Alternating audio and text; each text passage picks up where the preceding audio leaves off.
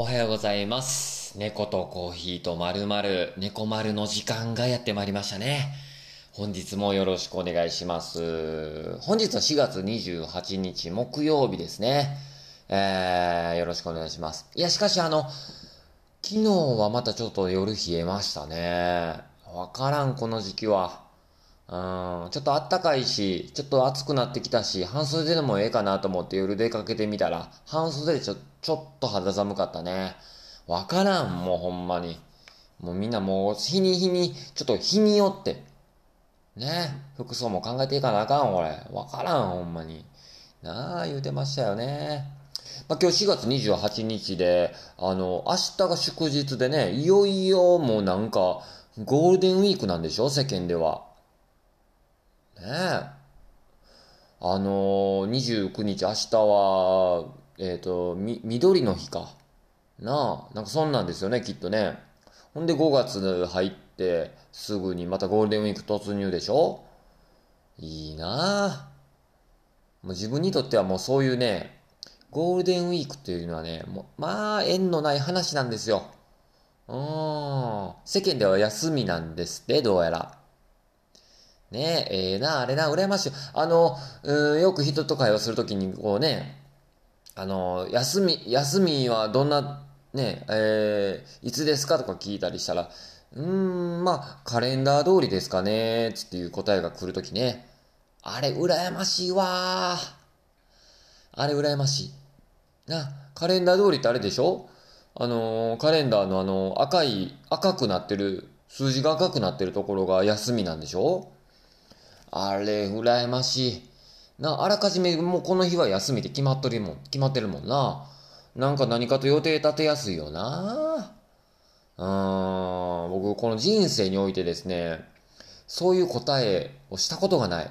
もう、あの、むしろ、ああいう赤い数字の時っていうのはむしろ仕事というね、えー人生を送ってきました。まあまあ自分が選んだことですから、ね、仕方がないことではありますけども、まあけどそれでも羨ましいよな。羨ましい。ねえ、皆さんなんか予定を立ててるんでしょうかね。ゴールデンウィーク。いいね。うーん。僕もまあまあちょこちょこね、あのーまあ休みではないけども、合間の合間のね、隙間の時間でちょっとこうなんかね、予定入れれたらええななんて思ってますけど。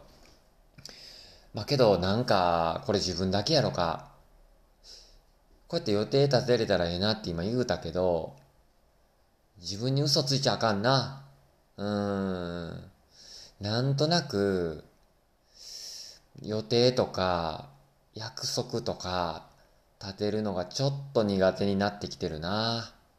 あーこれ分かる人おるかな？なんとなくこう先に予定があることで、うーん、なんかこう、頭の片隅に、あの日、この予定が入っている。というのを置いとかないといけないという、なんとなく、プレッシャーではないな。なんとなくこう、あ、何かがあるぞというようなものを感じることで、なんかこう、気になるというか、あれがね、どうなんだろうか、という気持ちになってしまってますね。うーんこれはいいのか悪いのか分かりませんが、ちょっと今僕話しててね、あの、何言うてんねんこいつっていう風になってるかもしれませんが、すいませんね、そうなってたらね。そうなんですよ。いいね。まあけどゴールデンウィーク、なんかこうね、皆さんの予定あればまたね、教えていただきたいですけども。今日は猫とコーヒーとまるまる、うー93回目かな？もう言うていくわな。93回目今日が。で、次が94回目という、今日は93回目。ねえ、ありがとうございます。もう毎日ね、一つ一つ積み重ねてここまで来ております。ね。まあまあ、ちょっと今後もね、続けていきたいなと思ってますよ。もうだらだら喋ってます。猫とコーヒーとまるまる。ちょいちょい声がね、入ってると思うんですけど、うートムがね、ううちのあの、飼い猫のトムのと、それの猫のことね、えートムのことを話してってますよ。ねえ、トムはね、今起きてましてね、うろうろしております。今日実はね、朝から僕もね、バタバタ用事してましてね、朝からちょっと洗濯してありましたわ。はい。ええ天気やったんでね、朝から洗濯してバタバタしてるとトムも起きてきましてね、今はニャーニャー言うてますよね。トムさんトムさんねえ、言うてますよ。まあ、トムはね、こうやってこう、どうぞ喋ってって振ると喋らない人なんでね、あのー、まあ、またね、トムが参加してくれるのを待ちましょう。ね、今、うろうろしております。で、コーヒーですね。コーヒーのことについてはね、まあいろいろ喋ってますけども、今ちなみに今朝のコーヒーとしては、ホンジュラスのラスウバス、ラスウバス農園っていうところのコーヒーをいただいております。ね。これ、フォーツリーカフェ、え、フォーツリーコーヒーさんで買ったコーヒーでね、非常にトマト感のあるジューシーなコーヒーです。美味しいです。ちょっといただきます。うん、温度、温度がね、もう下がってね、冷めとります。冷めることでまたね、味がこう、しっかり出てきてますわ。これはよ、いい意味でね、受け止めていきたいと思いますよ。ねえ。言うております。いやー、しかしね、ゴールデンウィークですか。皆さん、うん、まあ僕ね、ちょっとまとまった休みあったら何したいかなって妄想膨らますんですよ、よく。けどあの、旅行行きたいな。うん。旅行というかもう旅に行きたいね。旅に行きたいなと思う。旅に行くならどこ行きたい？ねえ。僕あの、ちょっとね、やっぱコーヒー発祥の地、エチオピアにはちょっとこう、絶対一生に一回は行っときたいなって思ってるんよ。いや、一生に一回って言ったら一生行かれへん気がするから、もう今年中には行きたいか。どうこれ？無謀かな？うん、海外経験ほとんどないけど、大丈夫かな？まあけど妄想だけやったらただやろ。なあ。調べてたんよ、僕あの、関空からエチオピア。どれぐらいかかるのか。ね。エチオピアへの飛行時間とかどれぐらいかかるんかなと思って。なんかこう地球の歩き方っていうね、サイトがあったんでちょっと見てたんですよ。ね。で、こう関空のフライト時間、関空からエチオピアへのフライト時間、どんなもんか出ましたよ。総総飛行時間は約15時間50分。まあ16時間ですわね。もう16時間ですか。ね直行便がね、えっ、ー、と、出てるのは、まあやっぱ香港経由にはなるみたいなんですけども、えっ、ー、と、成田、えー、関空、から全日空でエミレーツ航空などが、えー、まあ、エチオピアのアディスアベバという首都ね、に着く便を運航してるそうですよ。直行あったぞ、なんと。ねえ。まあ、けど16時間約かかりますよ。ねえ。最安値。エチオピアのツアーの最安値が、えー、アディスアベバね。32万3000円。っていうのがありましたね。32万。うーん、32万。32万。思わずむせましたが、まあまあ、それぐらいかかるんでしょうね。うん。エチオピア貯金やな、これは。けど、いつかは行ってみたいと思ってたら行かれへんやんか。なあ。まあけど、これツアーのパックの料金やからこんだけ安いんやろな。もっとかかると思っといた方がええよな。うん、言うてますよ。本日も猫とコーヒーとまるをよろしくお願いします。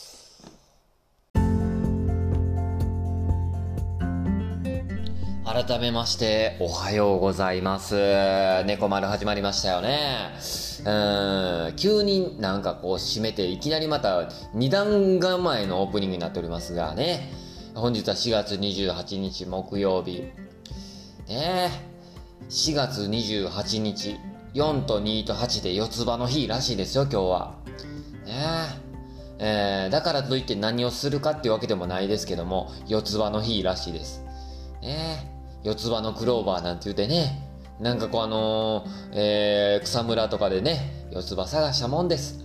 そのぐらいしか、この、うん、語呂合わせの日では、うーん、話題広げられません。ねえー、言うてますよ。四つ葉見つけてなんか幸運やとかね、運がいいとかってあれをね、またこう本のしおりとかにするんですよね。えー、もうそのぐらいしかちょっと広げられませんが、よろしくお願いします。えー、本日はこう先ほども言いましたが、ホンジュラスのラスバス農園のね、コーヒーをいただきながら、えー、話しておりますよ。えー、非常にね、もうあの、温度が冷めてきましてですね、あのー、しっかりとした味が出ておりますけども、あの、それをいい風にね、捉えてね、話していきたいと思います。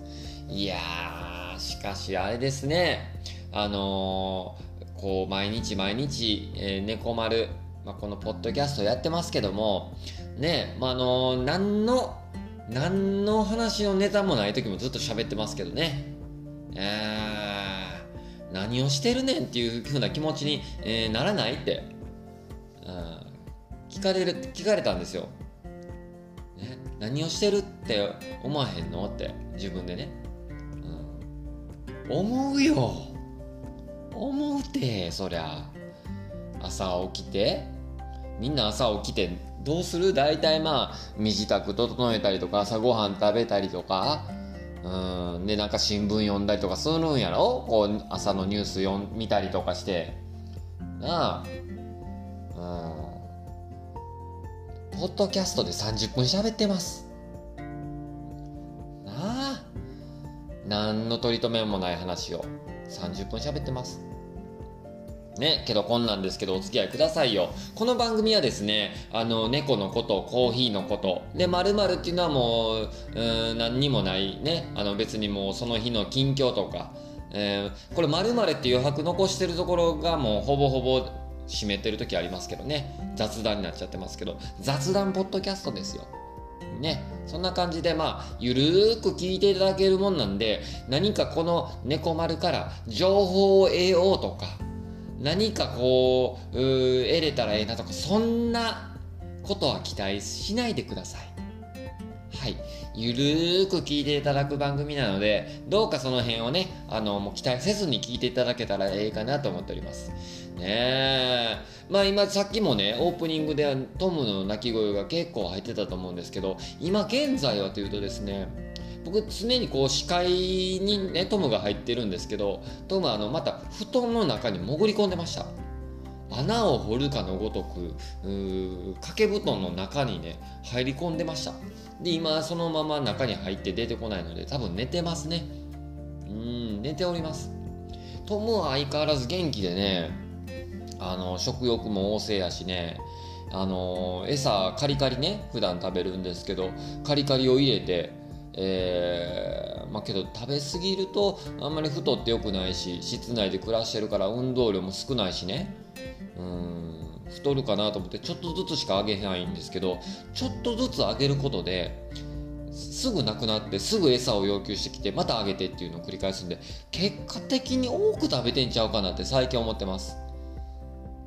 あの測って入れる入れればねこう管理すればいいんやろうけどもう食事の要求がすごいのでトムの要求の仕方はすごいんですよ。もう泣いて泣いて。で、えー、足にしがみついて爪を立ててですね。まあ要求の仕方がすごい強いので要求されればあげるようにしてますよ。ね結果多くあげていっちゃうかなあれ。かといって一気に多くあげるのもどうかなって思うしなうんトムは元気にやっておりますねうん。あとまたコーヒーな。コーヒーのことについてはもうね、あのー、いろいろ毎日飲んでますよ。なんちゅうざっくりとした答えなんでしょうかわかりませんがね。まあ、コーヒー、今勉強中でね、僕もね。あのー、そうやなコーヒーハマったのもほんまに今年、いや、去年ぐらいからかな。なんかどんどんどんどんのめり込み出してね、うーん、やっぱね、コーヒーって中毒性あるとか言うじゃないですか、カフェインの。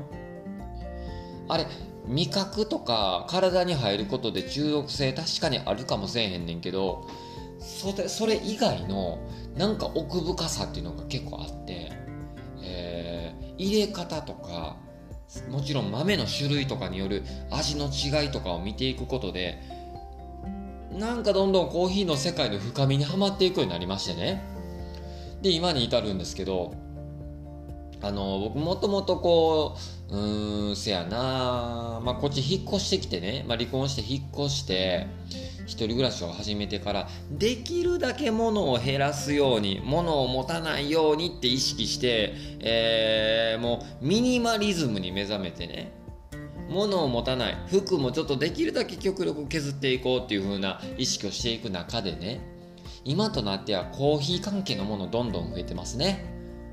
うんまあけどそれはねそれで好きなものやからこれどんどん追求していきたいなって僕はもうちょっと最近そういう風に思ってて。うんそうしていくうちにねまああのもっともっと深く知りたいなと。コーヒーの、まあ、知識雑学何でもいいから知りたいなと思って、えー、調べていくうちに UCC のコーヒーアカデミーっていうのに行き着いてで、えー、ちょっとこう一回ベーシックアカデミーっていうのを一回受けたんですよ。でそこからあのー、まあ、それはベーシックアカデミーやからもうその名の通りもベーシック基本的なことを、えー、習ってきたんやけどこれそれ基本的なことを習うことでより深いところを知りたくなってくるよね。より深いところを知りたくなって今度次プロフェッショナルコースっていうのを申し込んでもうた。申し込んでもうた。まあ、6月に行くんですけど6月のね毎週火曜日はもうあのアカデミーの日ですよ UCC のアカデミープロフェッショナルの方ですよ今度は。今度はけど気合入れていかなあかんのはね筆記試験実技試験もついてくるっちゅうとこですよね。ね。ただただ受けたらええってもんじゃないよね。うんそうなんですよ。まあけどねゆくゆくはあの自分自身今ちょっとヘルパーという仕事してますがゆくゆくはこうコーヒーに携わることをやっていきたいなっていうふうに考えてるんですよね。この携わることっていうふうに一応言うてるのはうーんまあちょっとどういうふうな具体的に絞れてないのでとにかく深いんですよ。コーヒーって焙煎もあればもうコーヒーをただ入れる、まあ、ただって言ったらあかんけど、うん、ただただこう入れるのを追求したバリスタとかもあったりねもうエスプレッソもあったり、えー、コーヒーカクテルだとかあったりもうまあまあ、えー、豆のね仕入れることもあったりとか、えカフェもあったり、え喫茶店とか、うん、コーヒースタンドとか、まあ、いろ今いろんな形態が出てきてるからそのうちどれをするのかとかね。どういう風にやっていくのかっていうもう今妄想膨らましてる段階なんでね。でまたねコーヒーを通じて出会う人たちっていうのもね、えー、いてるっていうのが楽しいですよねその辺も。コーヒーを通じて人とつながっていくっていうのがまたこれ面白い、えー、なーって最近思ってますね。まあちょっと少し前になりますけど石原さんとの出会いもそうですよ。大賞でね、あのー、大阪の大賞ですけども、あの、コーヒーの焙煎機職人の方ってね、ちょっとま出会っても、またちょっとね、近々会いに行きたいななんて思ってますけども、あの、その人との出会いも結構大きいですよ、自分の中で。ねえ、言ってますよ。いろいろね、そういう風なコーヒーを通じた出会いっていうのがあって、えー、またいろんなとこにね、行きたいななんて思ってますよ。そうですね。まあまあこんな感じで猫とコーヒーとまるのポッドキャストをね、毎日やっておりますので、えー、またよろしくお願いします。ね、昨日ね、さっきも言いました？ちょっとまたね、あのー、昨日夜飲んできて、で帰ってきて、また帰ってきて、またコーヒー飲んでってしてますけどね。けどね、あの、コーヒーに、まあ、ちょっとけど、あのー、1個ぐらい情報入れておきましょう。ね。コーヒーって、なんかこう肝機能にもねいいらしいんですよどうやら。あのコーヒーに関する情報集約サイトっていうのがあってねそれちょっと調べてるとあのコーヒーに期待される肝臓への健康効果っていうのが出てきましたよ。あのー、聞いたことないかな？コーヒーは肝臓にいいっていうのは。けど実はけどこの日本とかもそうやし世界各国世界各地で肝臓への健康効果が、えー、効果っていうのを研究しているっていうのが結構それあのけん、えー、研究しててそれの成果っていうのが報告されてるんですよ。ね、ただなんでいいのかっていうのがあのざっくり言うとコーヒーに含まれるポリフェノールの一種のクロロゲン酸が抗酸化作用の働きがあるのでそれによるものっていうふうに考えられてるんですよね。あーまあ、けどね実はこう肝臓っていうのは人間の体の中で一番大きい臓器なんですよ。うん、肝臓の働きっていうのはこうエネルギーの代謝とか解毒作用とかもある機能ですよね。そこでこうお酒を飲んだ時にそこで肝臓で解毒するっていうね分解したりとかっていう。でまた老廃物を、えー、体に溜まってるのをこうね出していったりとかするっていうこうあの、えー、働きがありますけども。けどねそこに負担かけすぎるとまたねあのー、肝炎になったりとか肝臓がそれが進行すると肝臓がんになったりとかっていうふうにも言いますけどそれをねあのえー、肝機能を改善していくっていう働きがそのクロロゲン酸に含まれてると。うん。だからコーヒーも飲みすぎると良くないけども、1日3、4杯程度飲む人と飲まない人との、こう、研究をして、で、それで、えー、まあそういう研究の報告が上がってるみたいなんですけれども、だからこう、お酒飲む人こそ、コーヒーをね、飲むといいんかなというふうにも思いますよね。ちょっとざっくりとした説明ではありますけども、このコーヒーに含まれるポリフェノールの一種のクロロゲン酸が肝機能改善に役立ってますよっていうのだけね、ちょっとこう、はい、あの頭に入れといていただけたらええかなと思いますよ。詳しいこの数値がどうたらこうたらっていうのはまたよかったら調べてください。もう結構前半で喋りすぎてそこまで入れれません。言うとります。ねえ。そうなんですよ。けど。なのでねあのー、コーヒーも好きやけどお酒も飲むよとかね。お酒いっぱい飲むけどコーヒー飲まないよっていうコーヒーぜひ飲んでください。ねえ。まあ今日はそれだけでもちょっと一つの情報としてええやろ。な。またほんねこうあの猫丸を通じて少しでもコーヒーにちょっとこう魅力をね気づいてもらったりとかコーヒー飲んでみようかなっていう機会になればいいかなっていうふうにも思ってますよ。ね。本日もよろしくお願いしますね。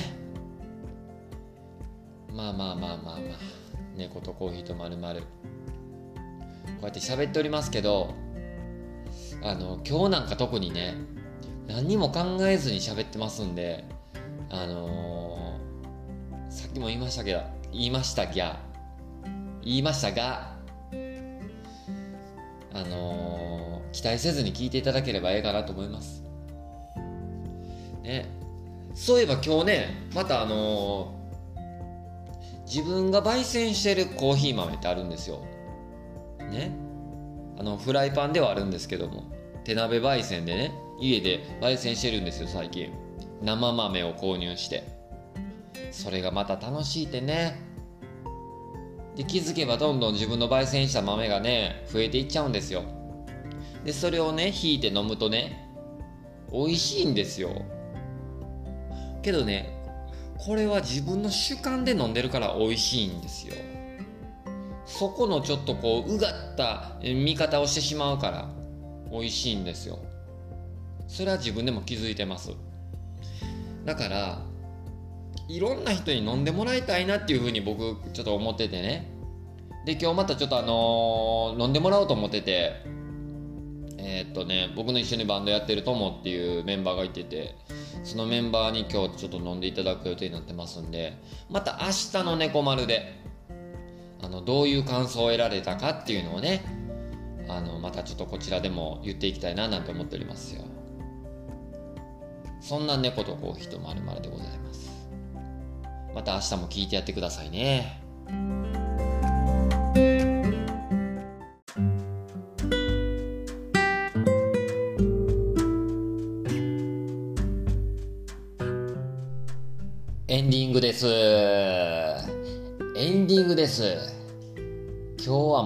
もうダラダラ喋っちゃいました。すいません。ねえ。こちらの猫とコーヒーとまるまるはですね、Spotify とか Google Podcast から、えー、過去のね、えー、バックナンバーもアーカイブとして残ってますんで、えー、よかったらぜひそちらからも、あの過去の分ね、遡って聞いていただけたらと思います。そしてですね、えー、っと、またあの、お便りね、お便りを送っていただければ、あのまた送っていただいた方全員に猫丸ステッカーをプレゼントしておりますので、またそちらね、もうお気軽にお便りを送っていただければいいかなと思います。番組への感想、質問、えー、何でも結構です。ね、送っていただければ皆さんに、えー、ステッカーをプレゼントとさせていただいております。よろしくお願いします。ねえ、っていう感じでね、あの、やってきましたけども、あっちゅう間にね、エンディングを迎えております。さっきも言ったようにね、またいろんな人にコーヒー飲んでもらいたいなと思ってるんよ。なあ、なんかさ、もうちょっとまたこう、愚痴っぽくなっちゃって申し訳ないけども、あのー、いろんな人に、まあ、コーヒーの話をする上でね、あのー、やっぱ時にね、時にネガティブなことも入ってくるんですよ。ね。あの、やれ、こう、そんなことしてもとか、何のためにだとか、うん、時にそういうネガティブな情報入ってくるたび僕ね、けどね、あのー、自分の性格上なんですけど、結構影響されやすいんですよ。はい。こう人の意見を聞くたびにああそうなんかなとかああそうなんああええー、ってなってこう結構ねブレちゃうんですよ自分自身。けどねなんとなくここに来てですねなんか固まってきた気がしてですねやりたいこととか好きなこととか今更かいと思いますけど41になるんですよね。今更かいと思うかもしれませんがうーんなんか何を言われてもですねあそれは人のねこう意見とかはもちろんこう聞きますけども自分自身のこう方向性というかそういうのはなんかねうーん何かっていうぐらいの感じでなんか固まってきましたね。うんそんな気がします。だからね割とねまあまあそうその意見は意見として受け止めてですね、えー、なんかその辺は自分の一本なんかこうやっと持つことができたかなっていうふうに感じてますね、えー、その上でその上でいろんな人のね意見とか声を、えー、耳傾けながらですね。もうあのコーヒーを飲んでもらってですね。もうあのどんどんちょっとそういうね皆さんからの感想とかもね聞いていけたらなっていうね。まず今ちょっとそういうね活動というか、ちょっとそういう取り組みを自分の中でやっていこうと思ってますんで、また、まずは自分の周りの人から連絡いってると思いますけども、ね、あの、連絡させていただいてると思いますが、また、あの、皆さんよかったら、自分の入れたコーヒーを飲んでいけた、いただけたらなと思います。はい。また、こう、聞いていただいてる方の中で、ちょっと飲んでみたいぜとか、いう方いらっしゃったら、また言ってくださいね。あの、僕、あの、行ける範囲で行きますんで、はい。よろしくお願いします。というわけで本日ね、4月28日、いい天気ですんでね、また良い一日をともどもに過ごしてまいりましょう。本日もありがとうございました。毎日やるけども、また聞いてくれよな。